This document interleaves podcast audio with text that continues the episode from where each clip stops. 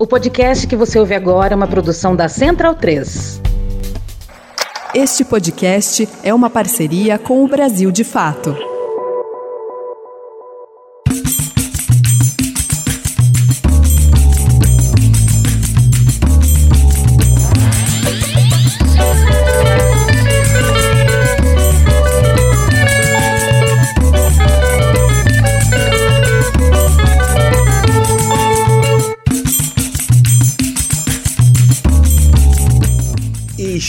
Começando mais um episódio do Medicina Debate, seu podcast sobre medicina, política e saúde traduzidas para o dia a dia.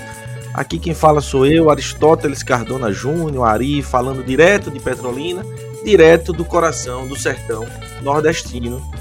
E para mim é um prazer poder estar mais um momento aqui gravando. Eu acredito que é o primeiro episódio que também estou participando nesse ano de 2024. Né? Para quem não me conhece, eu sou médico de família professor aqui na Universidade Federal do Vale de São Francisco e atualmente cumprindo uma tarefa que me foi delegada na, junto à direção do nosso hospital universitário da Univasf aqui em Petrolina.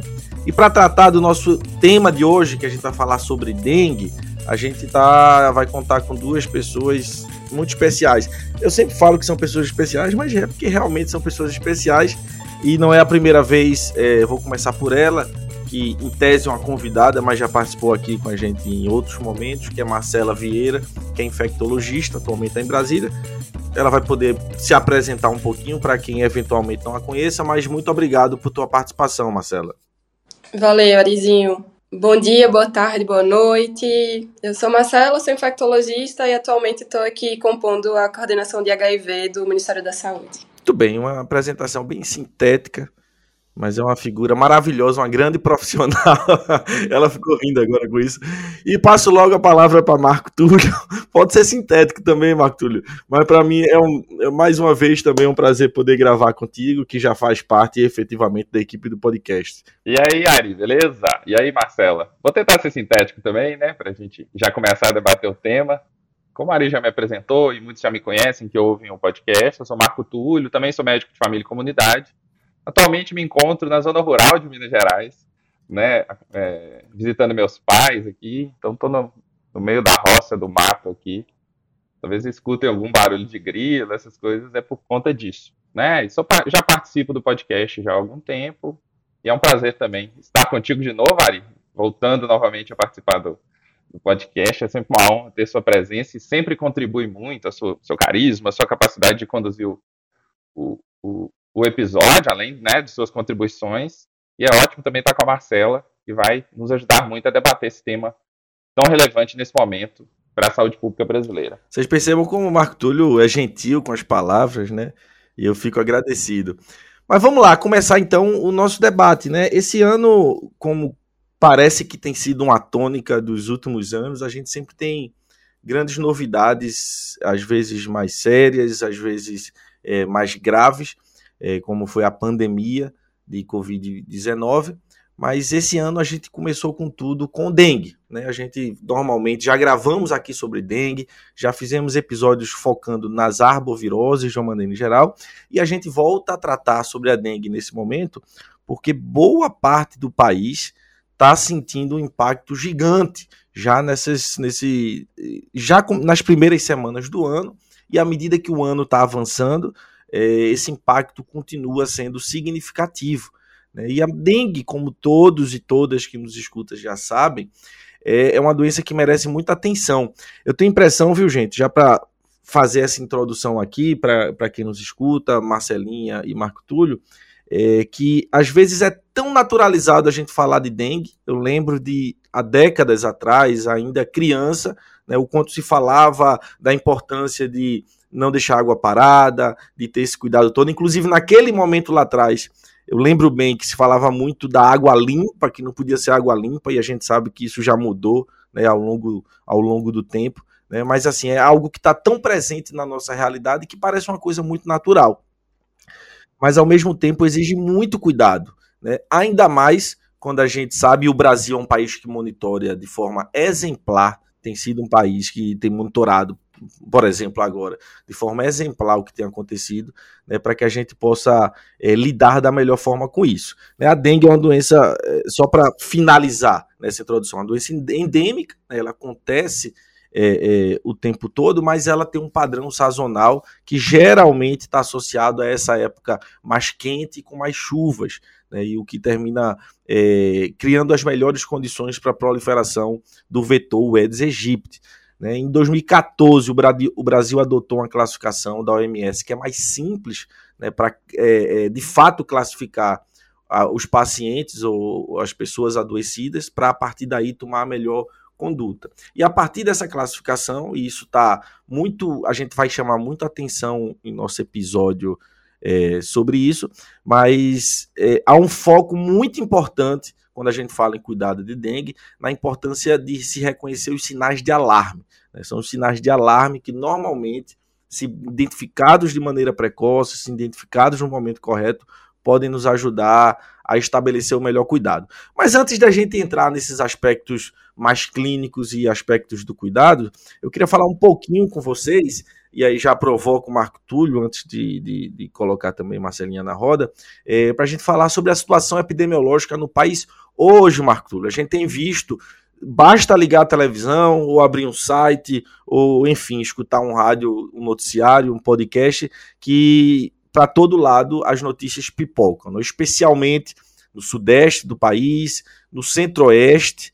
Marcelinha vai poder falar também um pouco lá da, da, da, situação que vive Brasília, né? mas também em todo, em todo o país. Né? Mesmo aqui em Pernambuco, que não chega nessa proporção como a gente tem, como eu citei nessas regiões há pouco, a gente já tem muito mais, um, um, muito mais que o dobro de casos até o momento é, do que a gente teve no ano passado, por exemplo.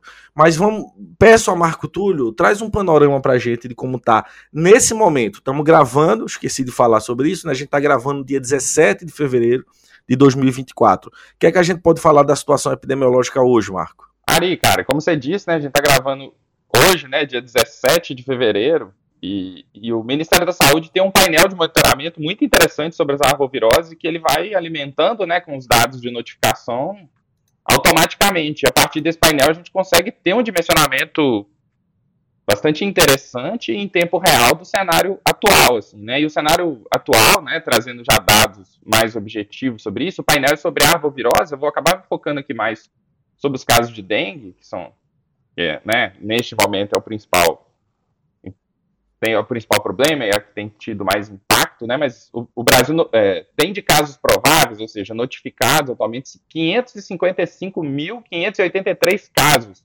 nesse, no dia de 17 de fevereiro de, de 2024, né? Com 94 óbitos confirmados por dengue e a, além desses 94 óbitos confirmados, tem 381 casos de óbitos, né? Ainda em investigação e um coeficiente de incidência de dengue, para a gente ter uma dimensão né, da proporcionalidade desses casos, de 273 casos por 100 mil habitantes. É um, é um índice bastante alto. E é impressionante que nesse painel, é óbvio que nós estamos gravando um podcast, não dá para visualizar, mas se o pessoal quiser entrar, ele vai, eles vão, né, quando ouvirem esse episódio, vão ter essa dimensão, isso se acha facilmente pelo Google. É, tem uma, como o Ari contou, é uma curva que tem uma, é uma curva, né, que tem uma sazonalidade, né? No ano passado nós tivemos muitos casos de dengue, né? Tivemos quase 3 milhões de casos suspeitos de dengue notificados no ano passado. Chegaram a, a pouco mais de mil óbitos, né, por volta de mil óbitos. E a curva, é, ela foi principalmente em torno das, do auge, né, o pico da curva foi em torno da semana 15 e 16, assim, né. E quando a gente olha a curva deste ano, né, é, é um dado impressionante, assim, como ela já passa muito o pico da, do, do ano de 2023, e como ela tem um crescimento exponencial em relação ao, ao final do ano passado, né? Assim, tudo bem que final de ano, às vezes os serviços de atenção primária atu, é, funcionam de forma reduzida, às vezes o número de notificações vezes pode se, se reduzir nesse período, mas assim, é impressionante a, o crescimento exponencial de casos. Pra você ter uma ideia, assim, né? Você, você pega a semana 1, teve 54 mil casos confirmados. Na semana 3, já 95 mil. Na semana passada, né, que é a semana 6, teve 137 mil casos notificados. Então tem, tem tido um, um, um crescimento bastante grande é, e exponencial dos casos de dengue. Inclusive fez com que o Ministério da Saúde é, no dia agora, 1 de fevereiro, ele, ele montasse um centro de operações de emergência da dengue, né, lançado pela, pela ministra Nízia Trindade, na reunião da, do, da Comissão Intergestora Tripartite, né, com, né, somando esforços e construindo um, um centro ali de, de atuação e de, e de monitoramento e de, e de intervenção articulado né, com os diversos entes da, da federação, com ministérios que possam e outros órgãos públicos que possam ter algum tipo de atuação em relação à dengue para fazer uma atuação de forma coordenada com, né, com os diversos serviços públicos e mesmo com a sociedade civil. Inclusive, ela fez um pronunciamento é, em cadeia nacional no dia 6 de fevereiro, né, falando né, sobre a questão da dengue e convocando a sociedade a participar e atuar no, na, com as ferramentas que nós conhecemos, que a Lívia comentou sobre para a redução principalmente do vetor. Mas só um comentário, né, antes de passar a palavra para vocês, assim, sobre a realidade mais localizada. Né? Quando a gente olha esse mesmo painel, é, é, a Lívia comentou, né, mas esses casos eles se concentram principalmente na região centro-sul do Brasil e Distrito Federal, né, sul, centro-oeste, mas com o Distrito Federal. E o Distrito Federal é disparado proporcionalmente o, o estado, né, a região com mais casos, né? Assim, você tem, eu estava falando da incidência de 273 casos, no Distrito Federal essa incidência por 100 mil habitantes chega a 2.405 casos por 100 mil habitantes. Pra vocês terem uma ideia, o segundo lugar é Minas Gerais, né, que sempre é muito atingido por, pelas, pelas epidemias de dengue, tem 936 casos por 100 mil habitantes. Então é uma coisa assim, mais do que o dobro a proporção de casos de dengue no Distrito Federal em relação a Minas Gerais. Minas Gerais acaba tendo o maior número de casos absolutos por ser um estado né, com a segunda maior população do país, então, em números absolutos, é disparado o estado com o maior número de casos, tem quase 200 mil casos notificados, 192 mil atualmente, inclusive fez o estado declarar a situação de emergência. Hoje, Belo Horizonte, né, a região metropolitana é a mais atingida pela questão, aí fala um pouco da realidade de Minas. Hoje, é, Belo Horizonte declarou situação de emergência, isso permite com que o, o município e o Estado ajam de forma a comprar insumos de forma mais rápida, um conjunto de, de possibilidades que permitem ao Estado ter um maior dinamismo na intervenção do, da situação, mas esse é um cenário bastante preocupante. Só para trazer mais alguns dados, assim, né, o, terceiro estado com maior é, incidência é, proporcional de casos é o Acre, depois o Paraná, Goiás Espírito Santo, depois vem o Rio de Janeiro, e São Paulo, assim, né? Esses são os, os, os estados que são classificados como vermelho e amarelo no, no, no gráfico do Ministério da Saúde. Para trazer um panorama mais geral, acho que é isso, Ari, assim. Tem mais algumas informações, algumas questões, mas passo a palavra para que vocês. Marcelinha. É, não, realmente, o Distrito Federal está atingindo dados alarmantes, né? Eu estava é, vendo aqui, né, que atualmente já temos quase 70 mil casos é, notificados, né, que é um valor exorbitante, como o próprio Marco estava falando. É, e o que chama atenção é que mais de mil casos, 1.150 casos, é, foram casos notificados com sintomas sugestivos de, de, da febre hemorrágica, né, com sintomas de gravidade. Né? Então, isso imagina o colapso que isso gera no sistema de saúde, assim, né? Quase 70 mil casos notificados e numa região que, que é pequena, né? Então, realmente, assim, tá, tá bem, bem difícil mesmo, assim, é, é, um, é um assunto que tem vindo à tona o tempo todo aqui, né? E isso já representa um crescimento absurdo, né? Em relação ao, aos, às pessoas que desenvolveram sintomas de gravidade, é, o percentual é de mais de 1.600% a mais do que o ano de 2023. Né? Então, é, Isso em Brasília, você está falando, Marcelo? É, no Distrito Federal, exatamente. Né? Então, é bem, bem absurdo.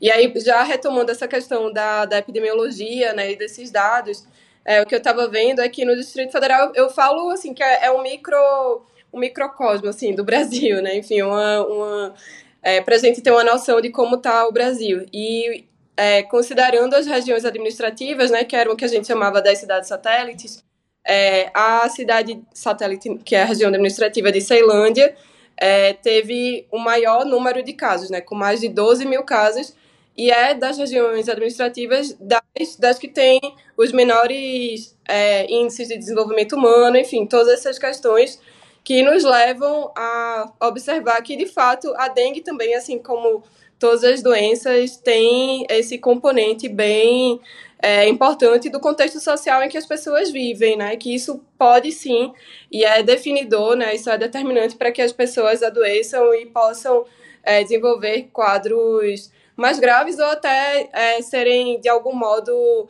é, menos assistidas, digamos assim, né, pelas bar inúmeras barreiras de acesso. Então, acho que é super importante chamar atenção também para isso, né, da dengue também é, representando esse mais uma doença que também tem essa, esse componente aliás, como todas, né? Então, só para lembrar também dessa questão. Perfeito, Marcela. Eu vou até tomar liberdade, que eu achei brilhante essa, esse apontamento que você faz agora, e como também quase toda doença, e na dengue não é diferente, né? E eu particularmente gosto muito de considerar todos os elementos envolvidos de uma doença no momento pré-doença, no momento pré-adoecimento e no pós-adoecimento. E tanto num caso quanto no outro, a gente vê essa questão. No pré, né, você trouxe elementos importantes. Eu cito, eu, cito, eu sempre cito, né, em outras oportunidades que a gente conversou sobre isso, eu certamente falei sobre isso, porque foi uma coisa que marcou muito.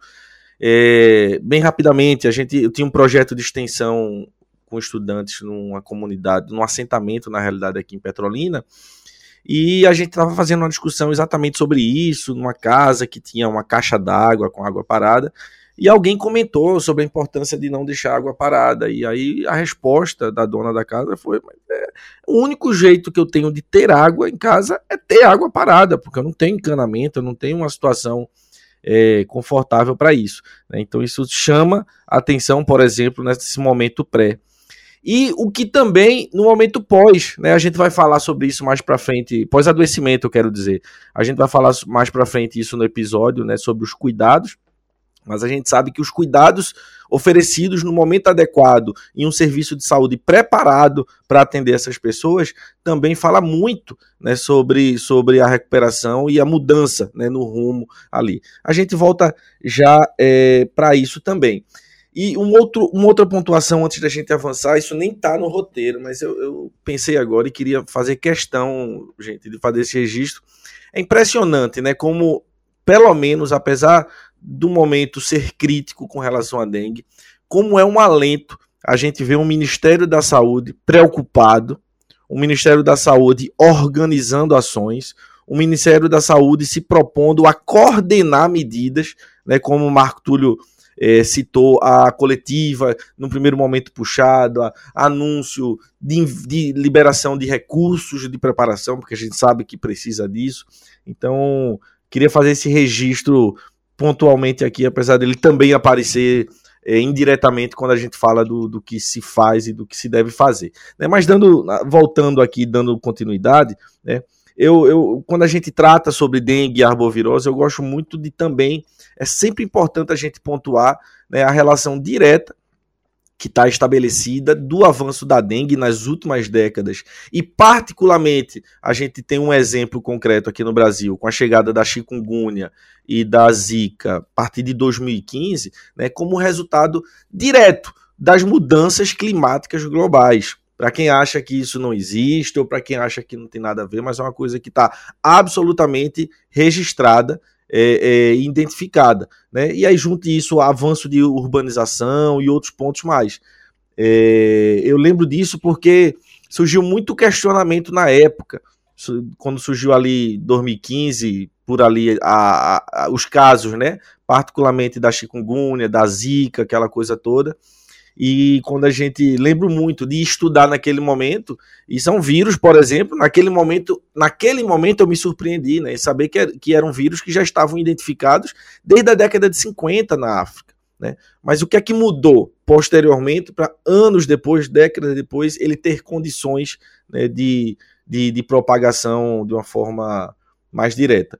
Mas eu não queria deixar de pontuar sobre isso. Não sei se vocês querem também trazer algo nesse sentido. É perfeito, Arizinho. Acho que é, é, exatamente essa questão das mudanças climáticas que a gente tem observado, né, e o quanto que isso interfere diretamente na saúde, né, assim, é, não, não há como não conectar, né, assim, a gente precisa necessariamente pautar também isso à medida em que a gente fala de saúde pública fala de doenças endêmicas, fala da, da desse processo todo que a gente tem vivenciado, né, de que eu considero inclusive que, que também se enquadra no conceito de sindemia, né, que é quando há mais de uma epidemia é, que se superpõe, né, e no nosso caso é, é, é muito possível que a gente utilize essa terminologia para representar a superposição da epidemia da, da, das nossas condições atuais de vida, né, da nossa população, a própria dengue, a chikungunya, enfim, todas as, as arboviroses, enfim. Então, acho que é super importante você trazer isso e faz todo sentido, realmente, eu concordo inteiramente com, com essa análise. Não é isso, assim, inclusive os, os, os epidemiologistas, né, os infectologistas estão é, colocando como uma das principais explicações para esse aumento expressivo de casos que nós estamos vivenciando agora, questões relacionadas a mudanças climáticas, né? É, e alterações vivenciadas pelo conjunto da sociedade por conta disso, né? Isso tem feito é, a maior difusão do, do vetor e, consequentemente, do vírus da dengue, assim. E é interessante que isso tem se replicado em, né? A gente está olhando, obviamente, para o nosso país, para a nossa realidade, mas isso tem feito, né? Essas mudanças climáticas têm feito com que a dengue é, comece a se tornar um problema de saúde pública para outros países que antes não, não vivenciavam esse, esse problema, né? Isso, isso é uma questão das principais explicações que os, né, que os profissionais da saúde pública têm, têm usado para explicar essa questão. Outra também, né, claro, há uma sazonalidade da, da circulação do vírus e também há uma, neste momento, também uma circulação de sub, sorotipos, né, diferentes dos, dos comumente circulantes na, no, nosso, no nosso contexto, que é o do tipo 3 e 4, isso pode fazer com que também as, é, existem menos pessoas né, imunes a esses sorotipos, isso faz com que haja também uma maior possibilidade de, de casos, né, de, por conta disso também, mas de maneira geral, as, as principais explicações estão relacionadas a, a questões climáticas realmente. Tudo bem. Eu quero, eu quero que a gente retome, Marco Túlio e Marcelinha, essa discussão sobre sorotipos, mas vou aproveitar o ensejo mais à frente quando a gente for tratar das vacinas. Mas a, eu queria entrar num ponto específico agora sobre combate à dengue. Né? A gente sabe, a gente se acostumou né, nos últimos. Nas, a gente até conversava sobre isso antes do episódio, né? A gente se acostumou nas últimas décadas a anualmente às vezes começando no final do ano, já numa preparação para o ano que vindouro, né? outros momentos já durante o período de crise, mas a gente se acostumou a ver o tempo inteiro né? campanhas que chamam atenção para a pessoa não deixar água acumulada, para a pessoa ter cuidado com vasos de plantas, exatamente para evitar criadouros. Né? E eu tenho impressão, e aí eu trago isso para a gente debater, e lógico, essa impressão ela não surge do nada, né? Há, há especialistas, há autoridades sanitárias que trazem esse debate também, né? Mas me parece que, apesar de ser importante, né? Eu estou aqui anualmente também participando de atividade, quando chamam, entrevistas, essas coisas, falando da importância desses cuidados, sejam eles os individuais, sejam eles os cuidados é, é, a partir do poder público municipal, estadual, de fazer campanhas, de fazer atividades em locais de maior concentração. Não, não, não, não, não é possível negar de maneira nenhuma a importância disso. Mas eu trago aqui a questão central para vocês, do que eu vou tento trazer aqui, que é o seguinte: ano após ano, a gente segue com essas campanhas, com essas tentativas de sensibilização, e a gente segue enfrentando o problema da dengue de uma maneira consistente. Né? Haja visto o que a gente está vendo esse ano. Né? Mas o que é que vocês pensam sobre isso? Dá para a gente dizer que é, esse método né, de combate, porque naturalmente, né, talvez para alguém que não esteja tão familiarizado, né, no momento que a gente estou tá, me referindo ao combate à dengue, há uma naturalização de que o combate à dengue é o combate ao vetor, ao Aedes aegypti. Né? Então, essas ações a, a, que eu estou me referindo são ações de combate à procriação, ao aparecimento do vetor, né? do, do mosquito da dengue. Né? E aí eu trago para vocês, começando por Marcelinha agora, eu já pergunto dessa maneira, Marcela. Vamos, é importantíssimo combater a dengue, é importantíssimo combater o vetor, eu acho que isso vai continuar e vai seguir sempre, mas parece ser uma medida limitada, afinal, ano a ano a gente segue enfrentando problemas, não é isso? Ou eu tô, ou existe algum equívoco nessa, nessa análise? O que é que tu acha? É exatamente, né? É insuficiente. Tem se demonstrado uma medida insuficiente, né? Até porque assim não dá para a gente considerar que a o mero combate ao vetor que vai se dar de forma individualizada, inclusive como, como se é propagandeado, né, que vai conseguir combater uma, uma epidemia de milhares e milhares de casos, né? Então, de fato, assim, tem se demonstrado suficiente. Eu acho que é, à medida em que as vacinas estão sendo desenvolvidas, eu acho que isso realmente se torna uma forma é, importante, né, de, de combate, de fazer o enfrentamento embora a gente também vai comentar mais adiante, né, a vacina ela também tem suas limitações, inclusive de idade, de público, etc., mas se torna uma esperança, né, mas é preciso combater várias e várias questões que estão é, dentro desse processo todo, né, que não, não se restringe apenas a dizer para a Dona Maria colocar água no vaso, é, areia no vaso de planta, né, e que as pessoas tomem seus cuidados, que são fundamentais. Não, não, estou, não estou desconsiderando a importância de, ca, de que cada um é, cuide da sua casa para evitar focos.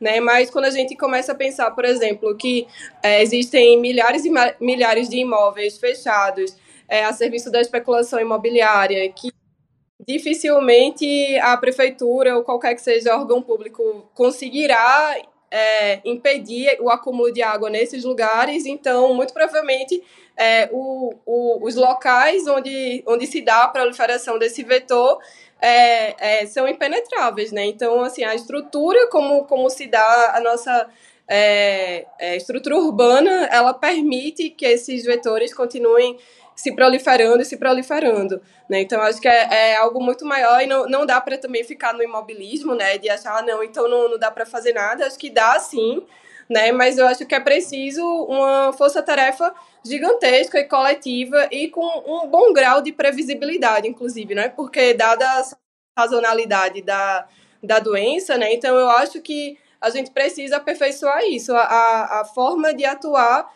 num contexto que antecede o, o período em que as lavas né, começam a, a, a eclodir, enfim, a, a, se transformarem no mosquito, né? Então, mas vamos lá, vamos, vamos conversar. É, perfeito. Eu, eu, eu antes de passar para Marco, só, eu não queria deixar, Marco, de, de só reforçar uma coisa que Marcela fala, porque assim, basta uma casa sem morador, né, fechada, sem acesso, inclusive do próprio poder público, basta uma casa e com focos de dengue. Um mosquito, uma fêmea do mosquito da dengue, é, ela pode, ela pode é, é, gerar centenas de lavas né, na sua vida ali, ou seja, um potencial de gerar centenas de mosqui outros mosquitos. Né? E cada mosquito ele pode voar até um raio aproximado aí de 100 metros. Né? Isso certamente, a menos que alguém que esteja nos escutando more isolado num, num território completamente isolado, né? ou, ou, ou more numa grande mansão enorme, gigantesca, mas se a gente está falando num raio de 100 metros, a gente está falando de mosquitos que podem alcançar tranquilamente várias casas para um lado, várias casas para o outro, para trás e para frente. Né? Então, assim, é, basta uma casa, basta um local onde não tem alguém é, é, com esses cuidados, e aí termina caindo nisso, né? Eu gostei do exemplo de Dona Maria, porque isso me, me retoma a ideia, assim, parece mais uma vez a velha história da gente culpabilizar o indivíduo por problemas que são de saúde pública, problemas importantes e que, mais uma vez, parece limitado, como você também reforça. Doutor Marcos Túlio. Ari, só reforçando seu comentário e, e a título de ilustração, se a gente for pensar grandes aglomerados urbanos, né? Você fala né, de um raio de 100 metros, imagina a densidade populacional em, em, em favelas num, num, num, raio de, de 100 metros. Fora isso, a desestruturação, a falta de estrutura urbana, né, que não é culpa daquelas pessoas, e por conta dessa falta de estrutura urbana, a capacidade de acumular água e, consequentemente, de, de, de, de multiplicar o vetor nessas regiões. Né? Então, assim, a, a, as desigualdades sociais, a, a favelização e, e, e, e, problemas estruturais que a sociedade vive refletem um pouco e reproduzem e aumentam a, a, a incidência de doenças, né, é, nessas realidades, assim, né, inclusive esses casos, eles, os casos de dengue, de maneira geral, eles, eles a, é, atacam, né, eles, eles surgem mais em, em, cidades mais populosas, com mais de 100 mil habitantes, esses são os grandes focos, né, da, da disseminação da, da doença, né. É, é isso, assim, um pouco do, do, do comentário que eu queria trazer para complementar a fala da Marcela. E aí, Marco, já deixo, continuo então a palavra contigo, porque nem só de combate, o simples, eu vou colocar dessa maneira, né? O simples pedido de combate ao mosquito, ao Aedes aegypti, é o sobrevive é o combate à dengue, né? Há outros métodos, um deles que a gente conversou em outro momento, por exemplo, é o método que utiliza, que se utiliza da bactéria Wolbachia, né? O que é que tu pode falar sobre esse método pra gente? É, então, isso é um, é um método interessante, assim, que já tem sua eficácia comprovada, né? Mas é um método ainda parece contraditório, mas é ainda experimental pela sua dificuldade de, de se disseminar, assim. Mas é um método bastante interessante, é um método é, que usa é da seguinte forma, porque é interessante a gente trazer isso como título de ilustração, porque é uma ferramenta a mais de combate à dengue, né, de, de, de transmissão da dengue, e as pessoas podem ouvir falar, e alguns municípios, né, você tem, é, você tem pesquisas e intervenções populacionais usando o método Volbach, então pode ser uma algo interessante, assim, a título de ilustração, e é um recurso a mais a ser usado e que tem sido usado. Mas o que, que é essa questão, assim? É muito interessante, eu estava lendo sobre isso, assim, é, é incrível né, a, a, questão da ciência. O que, que o pessoal fez? Assim, a Wolbach é uma bactéria já presente nos insetos na natureza, é uma bactéria comensal que está presente na grande, grande parte dos insetos, em torno de 60%, só que não está no Aedes. O Aedes não carrega essa bactéria com ele. E essa bactéria tem uma característica que ela impede que o, que o Aedes aegypti é, né, seja vetor do vírus, que ele carregue o vírus consigo. Então, o que, que o pessoal faz? Eles eles introduzem a bactéria Wolbachia em mosquitos, né, em Aedes aegypti, né, reproduzem esse mosquito, né, então criam um pool de mosquitos ali com a bactéria presente e a disseminam, né, em regiões, assim, né, tem vários municípios é, que tiveram a, esse, esse, método disseminado, né, Niterói, Petrolina, inclusive, foi um desses municípios, né, na, na reportagem aqui que eu li, sobre a questão, assim, se fala muito sobre Niterói e, e, e os profissionais, né, da, da Secretaria de Saúde mostrando como isso teve um impacto, né, de redução de casos bastante interessante. O que que acontece? Essa bactéria está na Aedes agora e quando ele se reproduz, ele transmite para os outros mosquitos também a bactéria, e isso acaba fazendo com que, né, com o tempo, então, é um, é um, é uma intervenção de longo prazo, né, não é uma intervenção de, de resultado tão imediato como é o combate ao vetor, né, é, atuando sobre os focos do, de, sua, de sua reprodução, é, é um método que a longo prazo começa a fazer com que aquela população de, de Aedes aegypti naquela região não carregue mais o, o, o, o vírus da dengue, né? né? E de outras arboviroses, né? Das, das zika da chikungunya também tem impacto. Então isso acaba reduzindo e, e feito um certo controle. Tem um termo, né? Esqueci. Controle biológico, acho que é o termo correto para para se usar da, da, em relação a, ao vírus, assim. É, é muito interessante, né? E tem sido usado, assim, eu falei do exemplo de Niterói e de Petrolina, mas tem outros municípios também que tiveram essa experiência e ela tende a se, a se ampliar, né? Mas como a gente falou, é um processo lento, é uma coisa de longo prazo, né, cara, então não é algo, é algo que tem um impacto importante, que a gente tem que contar também, mas que é algo que e vai se somando às outras medidas, né? Espero que realmente se demonstre eficaz, né? Que seria mais um recurso muito importante. É isso, porque aí só reforçando né, o que a gente está falando, a gente precisa de outras saídas que vão para além de a gente pedir a Dona Maria, como a Marcelinha trouxe, que não deixe água em tampinha, que não deixe água em vaso, porque a gente sabe que tem seus limites. E aí eu entro no ponto, gente, que para mim é o central desse episódio nosso aqui. A gente não vamos passar muito tempo, tempo demais falando sobre isso, mas são as vacinas, né? Eu, eu posso tranquilamente dizer que é quase como um editorial do nosso podcast que a grande salvação para a dengue nos próximos anos está nas vacinas. Eu acho que nós acho não, nós concordamos aqui com isso e certamente é, é uma, uma, coisa que é respaldada já por muito pelo que, muito que a gente tem visto, né? E aí a gente tem a grande novidade desse ano, né, o Brasil é o primeiro país do mundo a colocar no sistema público de saúde uma vacina contra a dengue.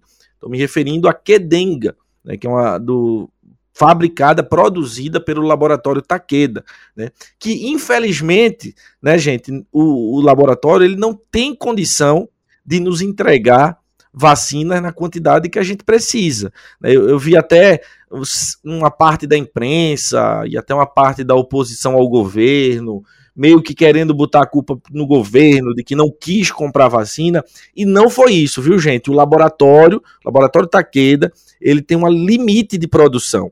E tá aí, inclusive, nos serve até para refletir o quanto é importante que haja um fortalecimento da indústria da saúde no Brasil. E de preferência, estou falando da indústria de saúde é, pública, para que a gente possa, em momentos como esse, né, produzir vacinas no ritmo e, particularmente, na velocidade e na quantidade que a gente precisa.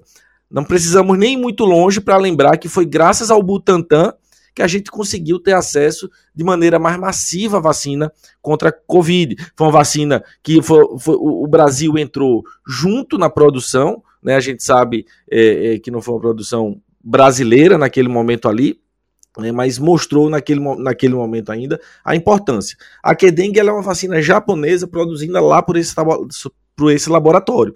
Nesse ano, salvo engano, está entregando ao Brasil pouco mais de 6 milhões de doses, né, o que, considerando que é uma vacina que exige duas doses, uma e depois de três meses uma segunda dose, vai dar para vacinar aí cerca de 3 milhões de pessoas. Né? E, é um, e, e, e só para deixar muito evidente né, esse limite do laboratório, ela até disse, ela tem produziu uma parte lá para vender para o setor privado, mas limitou, disse que ia assumiria, assumiu e cumpriria o acordo com o governo brasileiro de priorizar a produção para que fosse entregue ao, ao governo federal. E o governo federal fizesse a, a distribuição é, a partir de critérios que foram levantados já nos últimos dias. Isso foi bastante destacado, né? Tanto a, a prioridade de, de, idade, da faixa etária a ser vacinada nesse momento, né, que é de 10 a 14 anos, quanto a, as regiões, né, baseado na epidemiologia dos últimos anos, dos últimos momentos, onde havia a maior necessidade colocada né, com relação à dengue.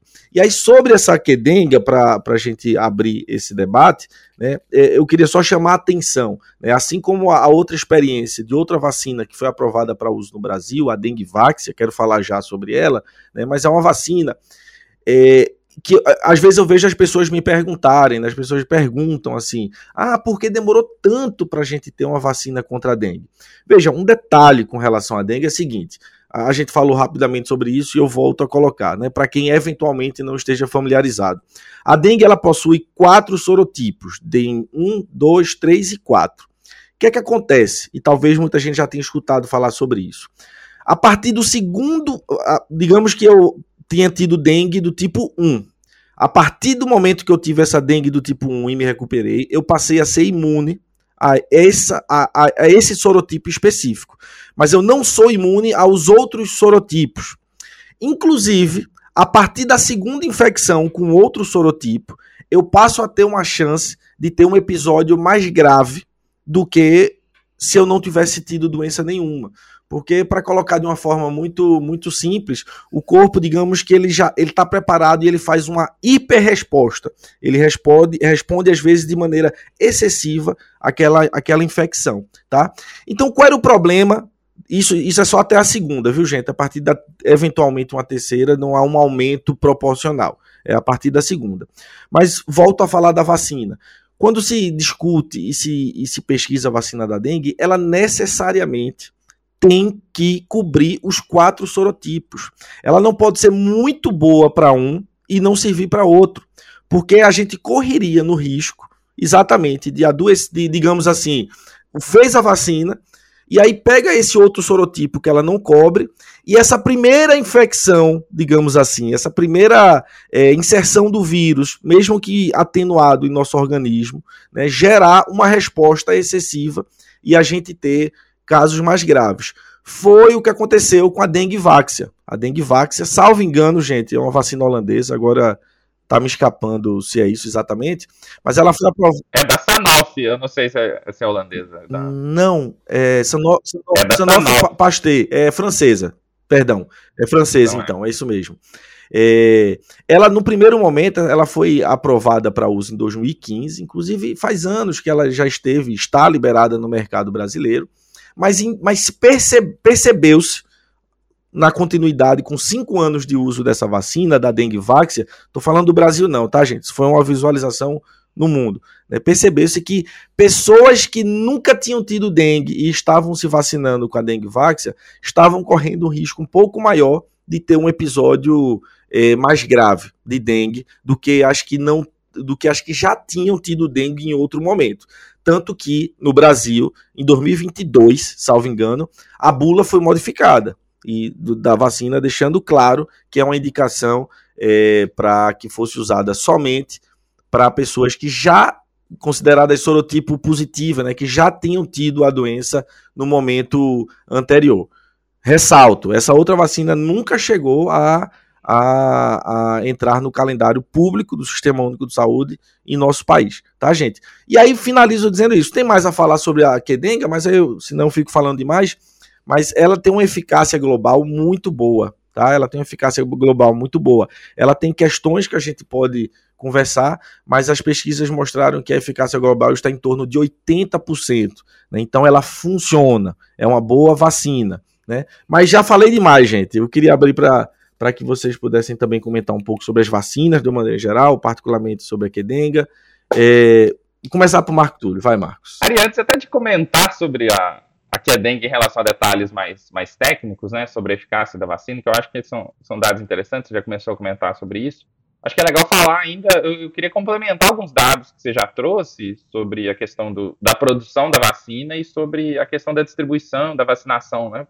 A gente tem uma angústia muito forte com essa questão da vacinação, né? A gente viveu a, a pandemia de Covid, isso foi muito marcante para a gente, assim, né? Esperar o nosso momento. Isso pode trazer para a população uma certa angústia, ainda mais vivendo um, um, período de aumento tão significativo dos casos de dengue como a gente está vivendo nesse momento. Isso pode trazer uma angústia muito grande, assim. E realmente a realidade é essa, assim, né? A vacina japonesa, né, a Kedenga da farmacêutica Takeda, ela foi aprovada pela Anvisa no começo de 2023, acho que foi em abril, não tenho certeza. E ela começou, inclusive, a ser distribuída já no setor privado, né? Já existia vacinação da, da quedenga do setor privado. E aí o, o, o Conitec, né, que é um órgão né, que debate né, não só a eficácia do, dos medicamentos, mas sua custo-efetividade, sua incorporação para o Sistema Único de Saúde, debateu e aprovou a sua incorporação ao Sistema Único de Saúde em dezembro. E imediatamente o Ministério da Saúde comprou a vacina. Né, assim. Então foi uma, uma decisão bastante.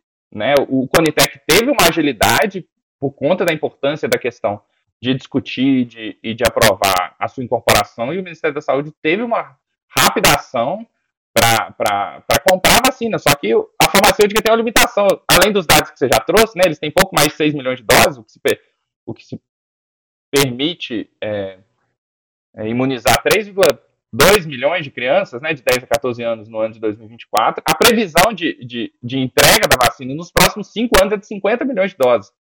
Se a gente for pensar, né, são 25 milhões de pessoas imunizadas, né? 15% da população. Né? Então, é um desafio muito grande ainda para se imunizar o conjunto da população apenas por essa vacina. Tem outras esperanças associadas a isso, né? essa lentidão. A primeira delas é a construção de parcerias, tanto com o Butantan quanto com a Fiocruz, para transferência de tecnologia e para aumento da, da, produção dessa vacina aqui no Brasil. Né? O, o Brasil fez isso, a Fiocruz fez isso com a vacina da Covid, da AstraZeneca, né? Isso permitiu com que se aumentasse muito a produção da vacina no Brasil e, e, e o Brasil agora exporta a vacina, né, da, da, da Covid. Fora a questão da Coronavac, que também que foi produzida, desenvolvida e, e pelo Butantan. É, então, isso, isso foi um, um caminho para Covid pode ser um caminho para dengue também, a, trans, a, transferência de tecnologia. Isso tem sido feito, tem sido discutido, feito tratativas, e é um caminho possível. Outra grande esperança que, né, que, a gente, é, que a gente tem é a vacina da, da, do Butantan, né?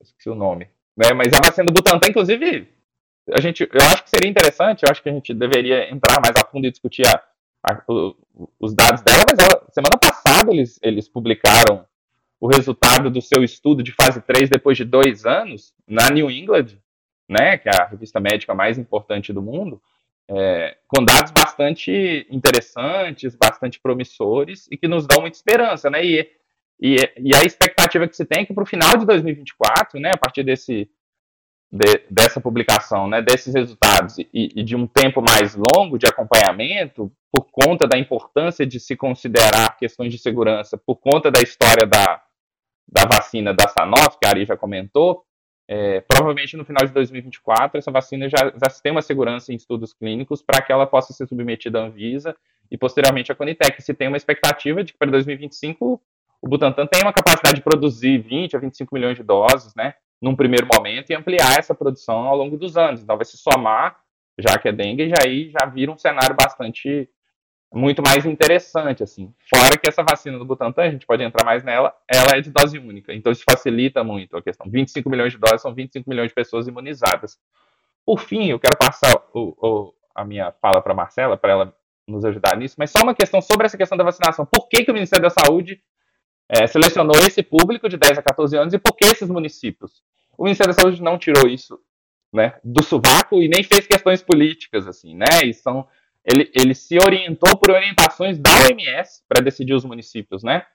Tem uma, uma sigla em inglês, né, que eu não vou tentar falar aqui, mas que é SAGE, né, que é uma sigla da OMS, que ela que é uma recomendação da OMS para a incorporação da vacina e, e para os critérios que se usa. Então, o Ministério da Saúde, a partir desse, das orientações da OMS, selecionou 521 cidades né, do Brasil para receber inicialmente essa vacinação, né? É, normalmente são macro-regiões de saúde com cidades com mais de 100 mil habitantes, que tem predomínio do sorotipo 2 circulando. Isso é importante por questões de gravidade relacionadas ao sorotipo 2 e também por eficácia da vacina em relação ao sorotipo 2. Apesar dela cobrir as quatro, Marcos, Exatamente. interrompendo, ela, é, a, a, eficácia dela é muito mais comprovada para 1 e para 2, realmente. Realmente, ela cai um pouco no, no sorotipo 3, o 4 tem tem dificuldades de estudos, né, porque foi pouco exposto ao sorotipo 4, então os estudos não mostram, não conseguem chegar a muitas conclusões. E cidades com, com elevada incidência, obviamente, elas são cidades é, que são escolhidas também por isso. E o público de 10 a 14 anos, porque é uma faixa etária que normalmente, né, pelos estudos mostram que normalmente é nesse período da vida em que, né, apesar de não ser, se a gente for considerar os extremos da vida, normalmente são, são é, populações de maior risco, de, de, de, doenças graves, né, de maneira geral e na dengue também isso acontece, mas normalmente são, é um público que está dentro da faixa etária preconizada e autorizada para o uso da vacina, né, que é de 4 a 60 anos, e de 10 a 14 anos é normalmente a fase em que as, as crianças adolescentes são infectadas pela segunda vez pelo vírus e tem um risco maior de, de desenvolvimento da dengue hemorrágica. E de 10 a 14 ele, ele bate junto com, com com outras políticas de vacinação, como do, do vírus do HPV, isso facilita a logística, facilita o próprio calendário vacinal. Então, é uma, por isso essa esse público, essas cidades. E tem, tem um outro detalhe, viu, Marco, que, que vem somente para compor esse, esse quadro que você traz muito bem, mas o principal estudo né, que, que de, em cima da, da Kedenga, ela foi feita numa população de 20 mil pessoas e o grosso dessas pessoas eram na idade entre 6 e 16 anos. Né? Então, a comprovação para 16 a 60 anos, ela está consolidada, mas é por, soro, por sorotipo, né? a partir da identificação de sorotipo. Né? Mas a, a, a efetividade mais maior, digamos assim, ela foi verificada é, de 6, nessa população de 6 a 16 anos. Agora, Marco, eu, tô muito animado, antes de gente escutar a Marcelinha, eu tô muito animado com essa vacina do Butantan, por tudo que você falou, mas eu tenho uma crítica. Veja, Kedenga é um nome maravilhoso, né, da vacina da, da Takeda. Denguevaxia é muito bom também, apesar de a vacina não ser tão boa. Agora, o nome da, do Butantan é Butantan DV. Que nome horrível! A, a oportunidade da gente fazer uma BR Dengue, uma dengue vac. Eu não sei, a gente pensar alguma coisa assim, mas eu não sei o que é que Marcelinha pensa também sobre esse nome, Butantan, tracinho DV, mas traz aí, Marcelinha, pra gente. Peguei Marcela de surpresa com esse tema. Pouco esperado. completamente. Podia fazer uma enquete nas redes sociais, hein, Ari, sobre um outro nome para essa vacina do Butantan. É, que nome horrível, velho. Mas desculpa, Marcela, Marcela, se vocês estivessem vendo Marcela rindo nesse momento, mas eu peguei ela de surpresa com esse tema tão relevante para a saúde pública brasileira. Diz aí, Marcela. Não, e no, no país do Zé Gotinha, né, do maior marketing de imunização do mundo, realmente é, é um nome bem ruim, né? O marketing passou longe. Eu só não achava que essa seria a sua crítica, né? Eu fiquei. Fui pega de surpresa. Mas realmente, os dados da Butantan DV, né, é, são realmente muito muito felizes, né? Assim, realmente 79,6% de, de eficácia, né? Com uma única dose, como bem falou o Marco, acho que é maravilhoso. De fato, nos dá uma esperança em relação a, ao futuro né, do, do nosso país em relação à dengue. É, e sobre a questão da, da quedenga, é, também realmente é um nome muito bom, inclusive para a língua, para as línguas. Obrigado. Agora eu vou ficar prestando atenção nos nomes das vacinas.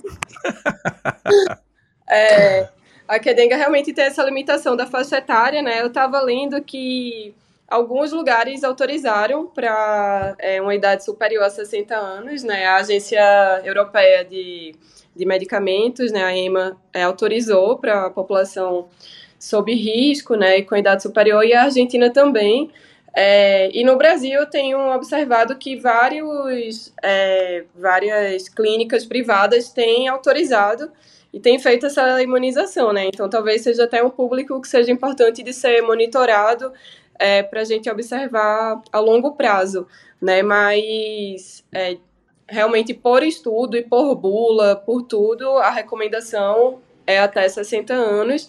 E, e aí isso nos deixa ainda aquela preocupação, né? Pelo fato de ser um vírus vivo atenuado, tem uma, uma população enorme de pessoas com algum grau de imunossupressão, né? As pessoas vivendo com HIV, com CD4 baixo, é, em quimioterapia, em uso de corticoide, etc., que estão sob um risco maior de desenvolver uma, uma forma mais grave da apresentação da doença, né, e que muito possivelmente não serão candidatos, pelo menos nesse momento, à vacina pelos riscos associados a isso, né. Então, é, é uma lacuna que a ciência precisa resolver e, de fato, a gente precisa caminhar em relação a isso. Perfeito. Gente, dado o avançado do tempo, vou caminhar aqui no nossa, na nossa programação.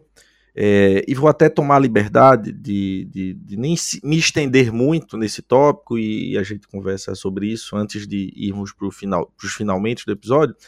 Mas não poderíamos parar, deixar de falar do pós-adoecimento. Né? A gente falou muito aqui do pré-adoecimento, antes de adoecer, como a gente evita, a esperança e a expectativa que a gente tem em todas as vacinas. Mas no pós-adoecimento é importante a gente falar agora, porque é o que a gente está enfrentando agora em nosso país. Né? E, e, e, mesmo com essa grande notícia do início de vacinação com a Quedenga no país já, já para agora, a gente sabe, por, pela quantidade, pela segunda dose necessária três meses depois, o impacto vai ser. Vai ser.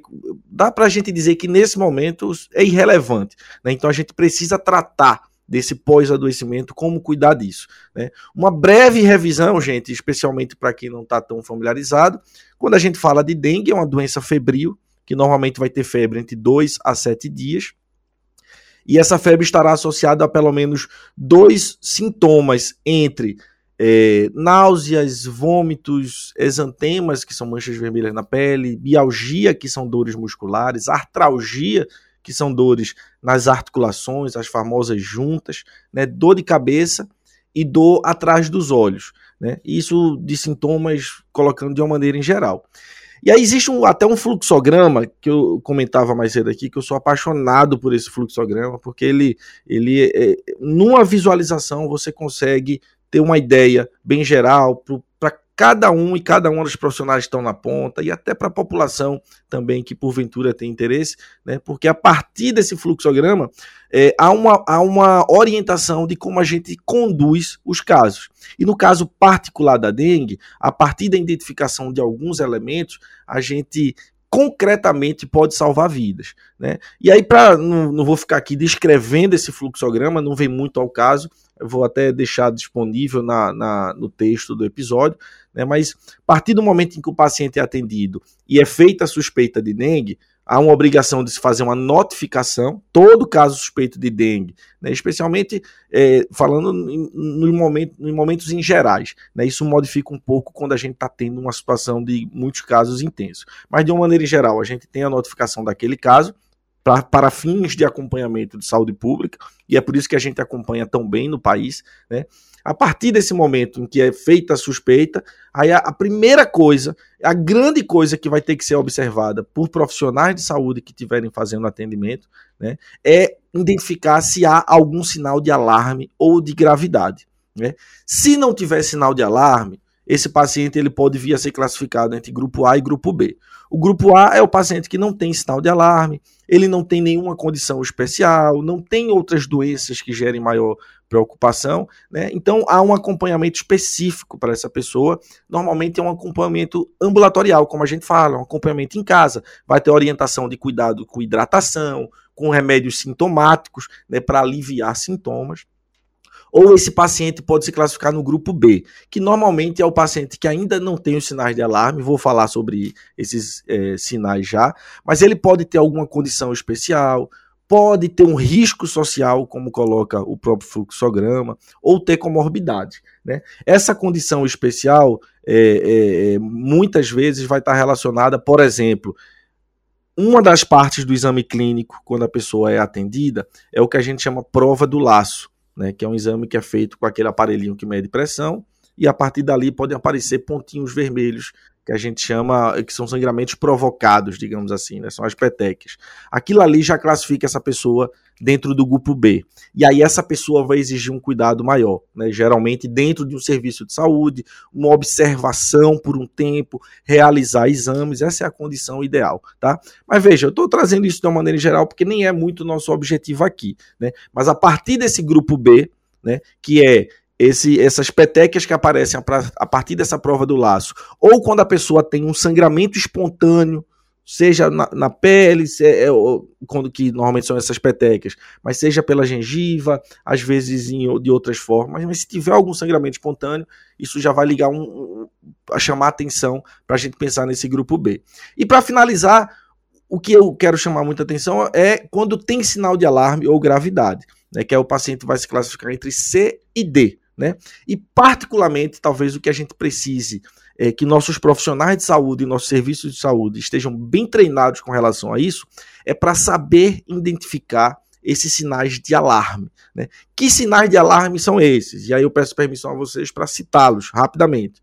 Dor abdominal intensa, que pode ser uma dor referida pela, pela pessoa ou a partir do exame da palpação, que é quando a pessoa, quando o profissional vai lá e, e dá uma apertadinha ali na barriga, né? essa dor ela, abdominal ela é intensa e contínua, vômitos persistentes, acúmulo de líquidos, né, seja na barriga, é, é, enfim, outro derrame pleural, como a gente fala, coloca, que são situações que podem ser identificadas a partir é, suspeit, suspeitadas, né, a partir do exame clínico, e, e podem vir a ser confirmadas é, até por exame, quando é o caso. Né? Hipotensão postural e ou lipotímia, que é quando a pessoa, por exemplo, essa hipotensão postural, quando a pessoa está sentada e deitada e se levanta, então tem uma queda de pressão com relação a isso, ou essa lipotímia, que é a sensação de desmaio que a pessoa pode ter.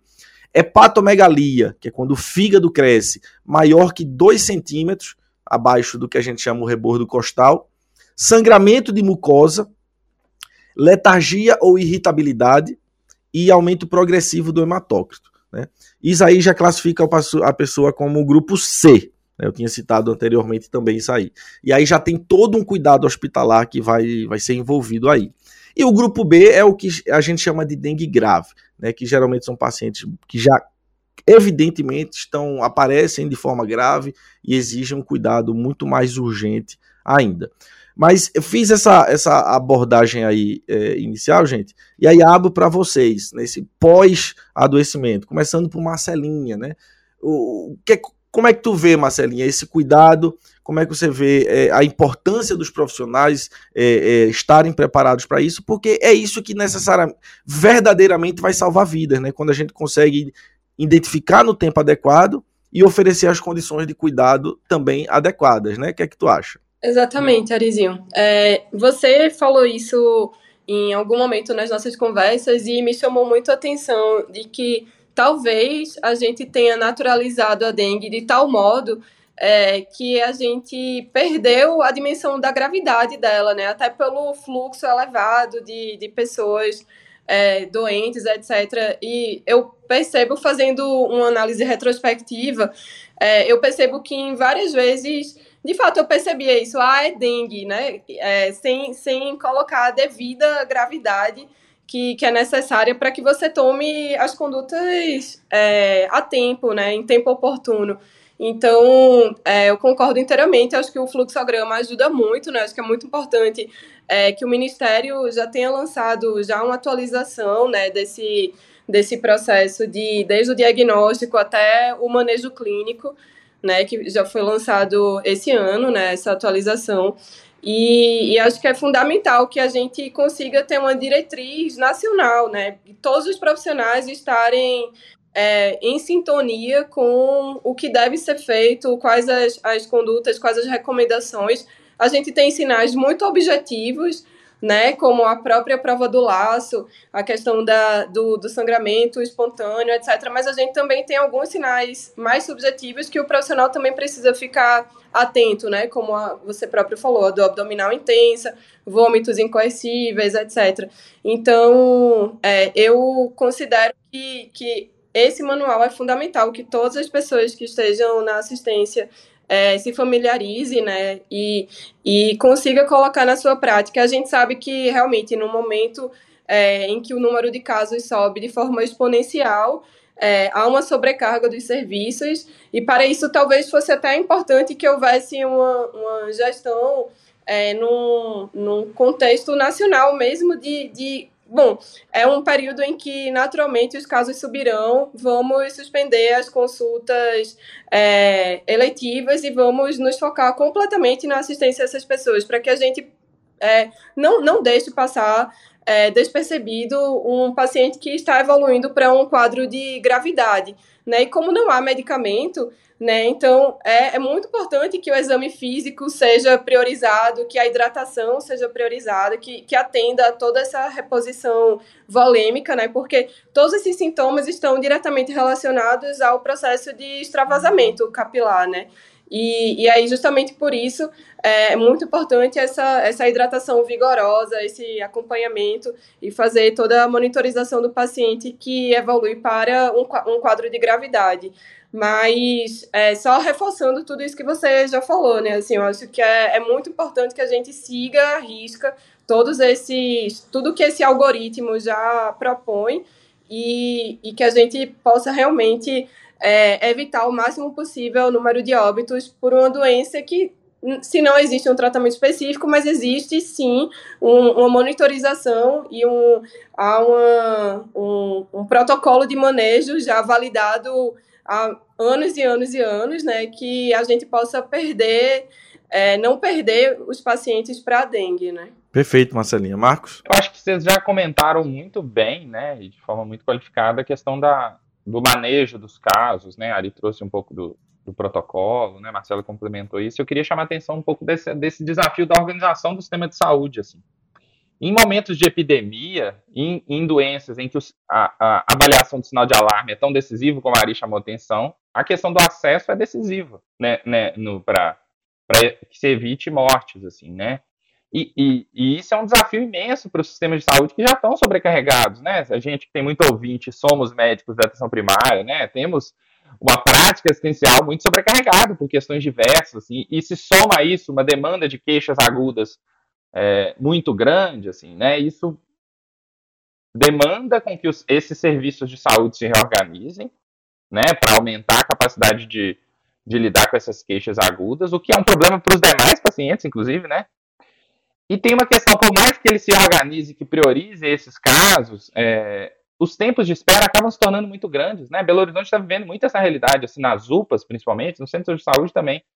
É, os tempos de espera das pessoas nas UPAs são de horas. Então, assim, e muitos dos pacientes, assim, né?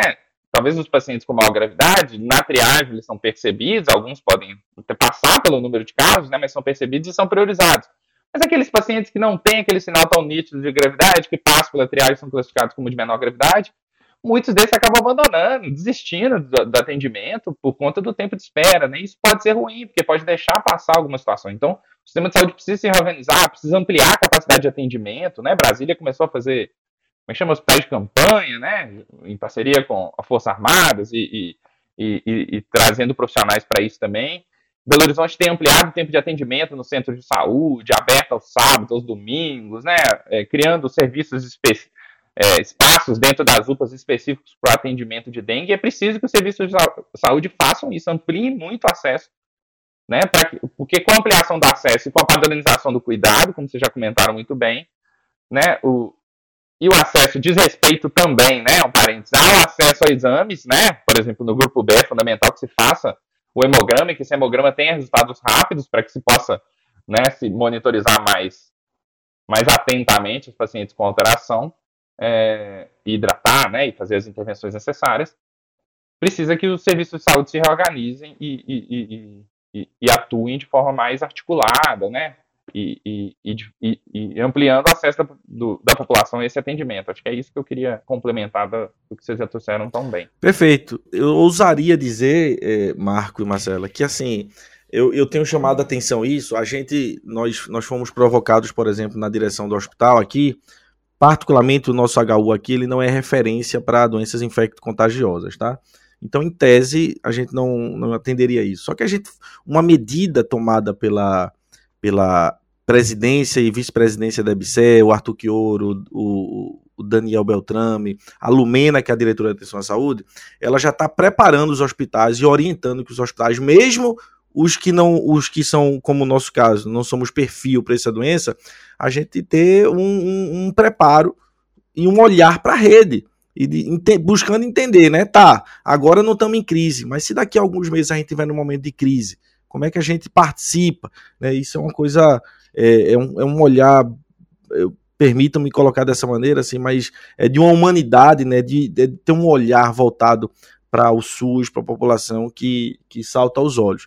Mas voltando nessa situação, eu, e, e, aí nos debates que a gente já tem feito e a gente tem buscado fazer com municípios, secretarias municipais de saúde da região, né, o paciente o C e o D normalmente são pacientes que já se apresentam graves ou chamam atenção, né?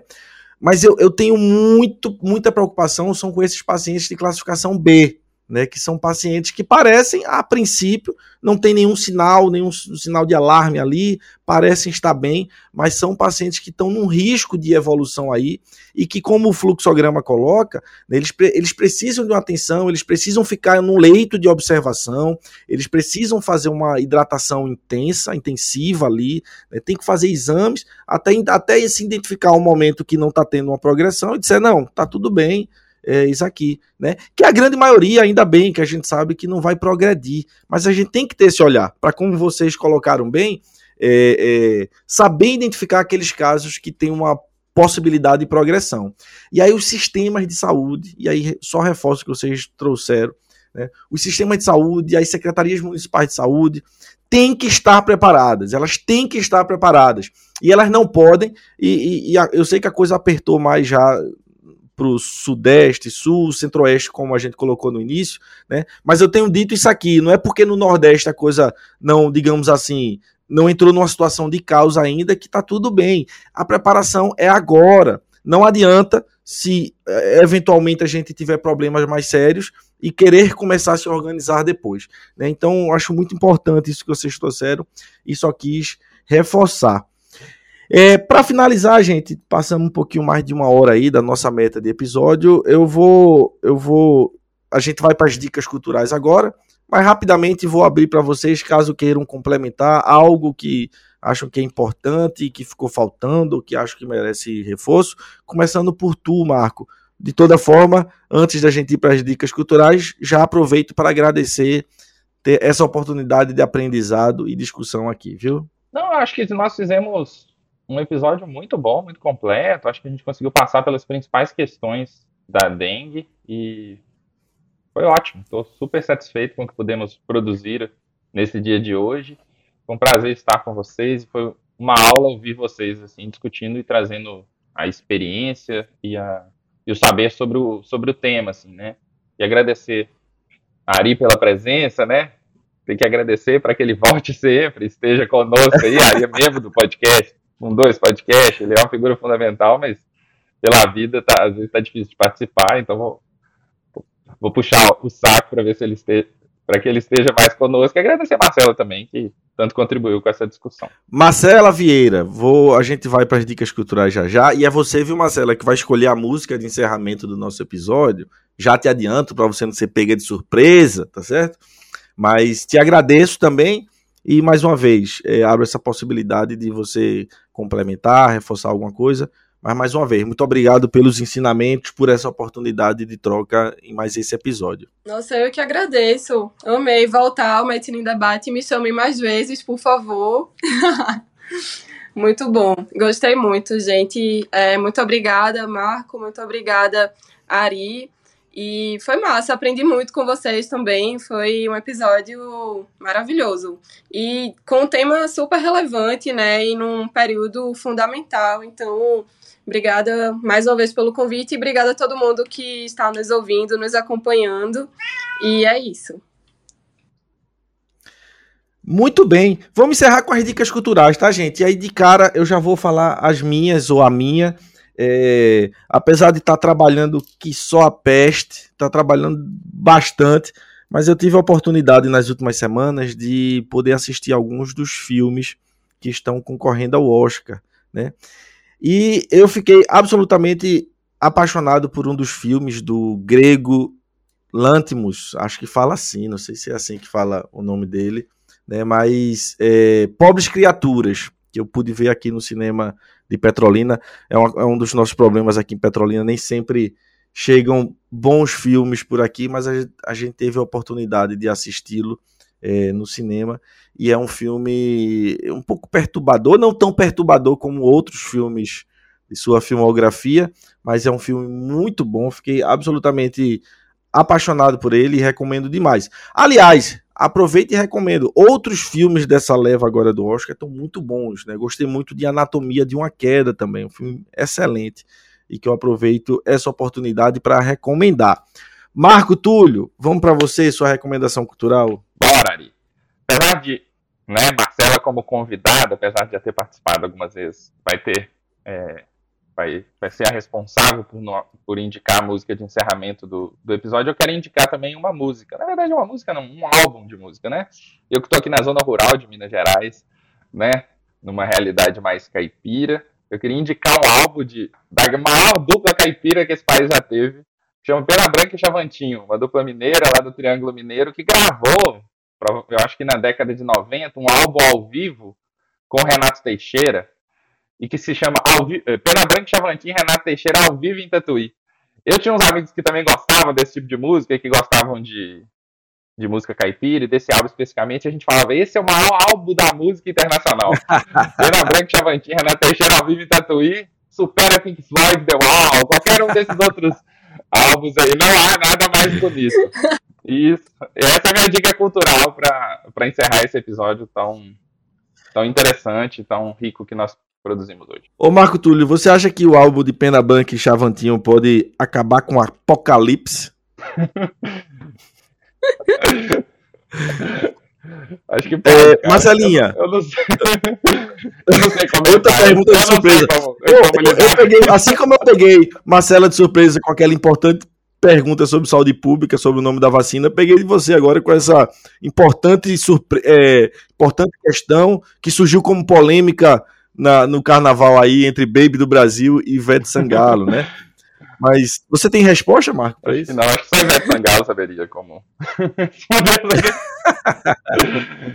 Macetar o apocalipse, né? Entendo.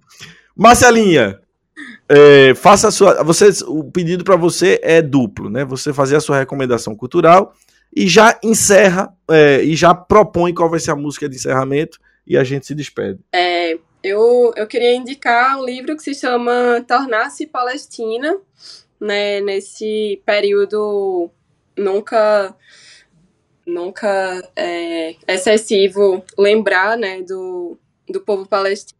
É um livro de chama Lina Meruane, é um livro bem interessante. É, e para terminar, ah, no, nos ecos do carnaval olindense e recifense, né, eu queria recomendar a, a música Pipocando, da Transversal Frevo Orquestra. Bom demais, Marcelinho. Então é com Pipocando, da Transversal Frevo Orquestra, com essa recomendação, com esse sotaque pernambucano, misturado ao sotaque mineirinho de Martúlio, que a gente encerra mais esse episódio. Forte abraço para todos e para todas e até breve. Tchau, galera.